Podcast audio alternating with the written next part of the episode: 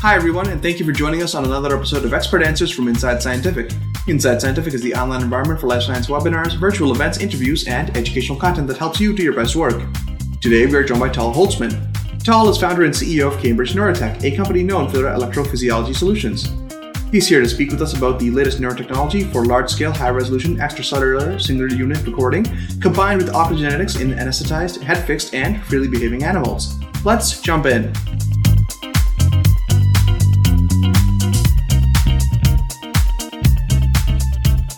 Why is it that your probes seem to offer excellent chronic uh, single unit stability where other electrode choices tend to struggle?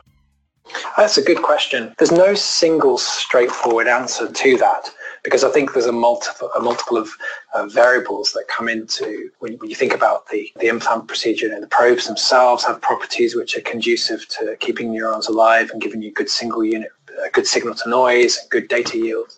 The drives themselves are really small and mechanically robust. The implants are small and reducing shear forces and leverage on the animal's heads. Perhaps another factor, I mean, we didn't talk about today, but much of my, my own data was wireless head stages, so there was no tethering forces. Having said that, though, people have replicated the data with tethered head stages. Yeah, device, that, that flexibility that we looked at between the probe, perhaps that's a factor as well in reducing that compliance mismatch between the probe and the, and the tissue. There's no single best answer, I'm afraid, but it's a very okay. good question. Perfect. Another question is how do you go about reducing the sensitivity of your probes to light-driven photoelectric artifacts? Can you comment on that? Yeah, I think I think that there's there's a two two pronged attack here, which is um, you can you can play with the chemistry of the silicon itself to try to mitigate or quench evoked currents from from the photoelectric artifact, and the other thing you can do is is try to reduce the uh, amount of light actually striking the electrode surface in the first place. So you could think of a, a cloak of sorts. More than that, I, I'd be giving away a very important trade secret that competitors would absolutely love to understand. So I'm going to close my mouth at that point. okay. All right, that's a good answer. Thank you. Yana has asked how deep you can go into the tissue with the probe, and similarly, Franklin has asked. Have you tried positioning the probes into more deeper brain structures like the amygdala, PAG, and what are the caveats of doing that?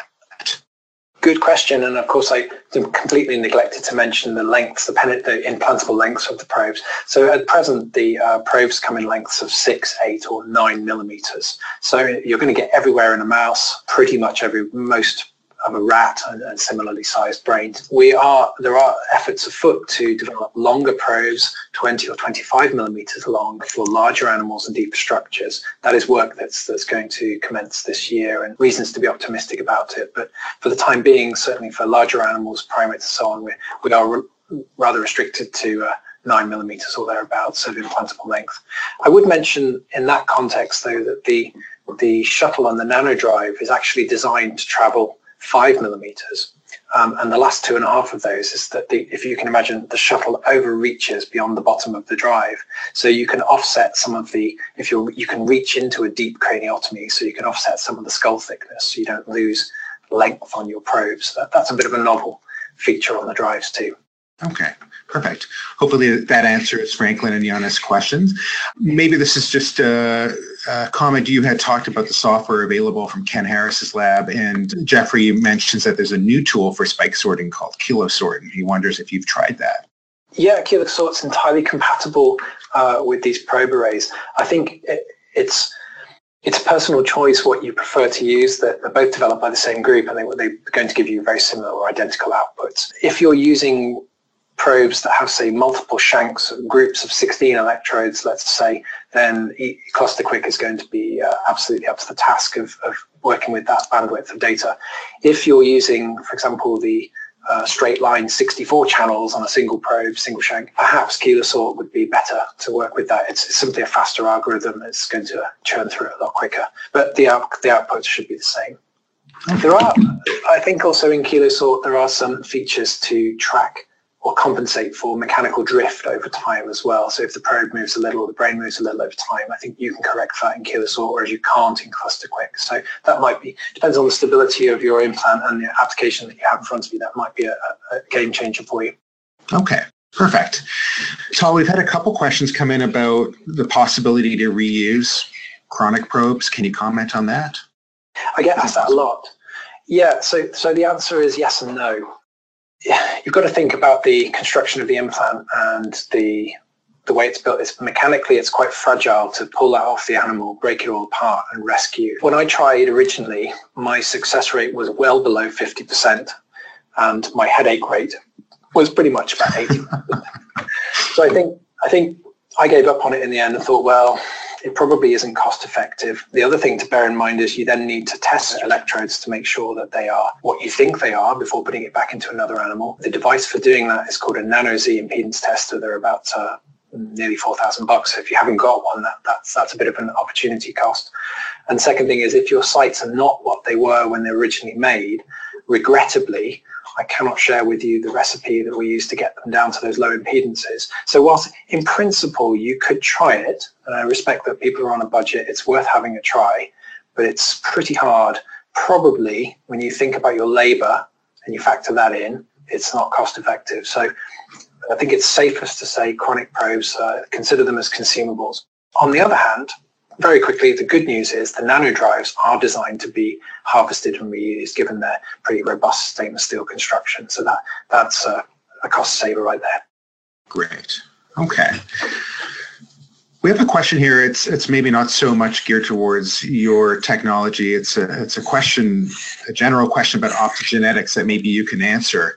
The question is, is it possible to inject the virus in one brain structure and stimulate another structure, considering there are neural projections between both structures? Has anyone ever tried that with success that you know?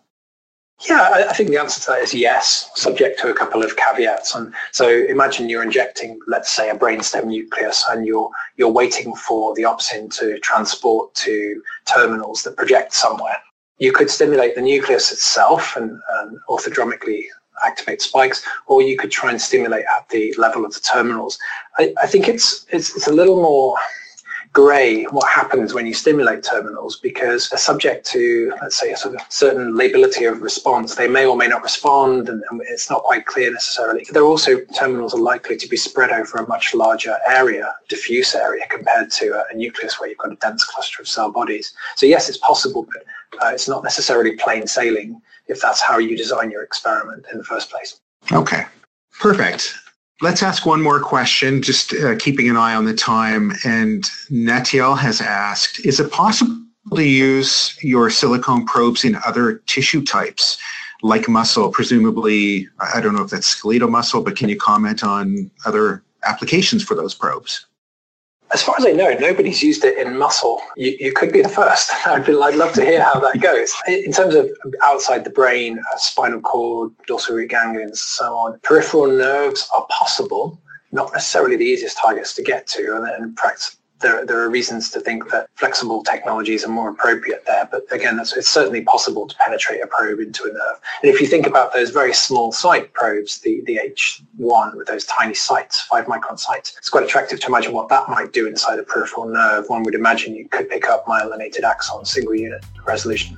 But uh, no, not muscle, not gut. But um, yes, I'd love to know if you do that.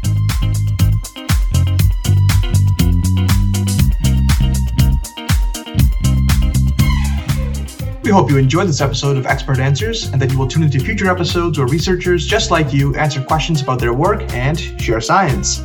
For the full webinar, please see the link in the description. Don't forget to subscribe, and we'll see you next time.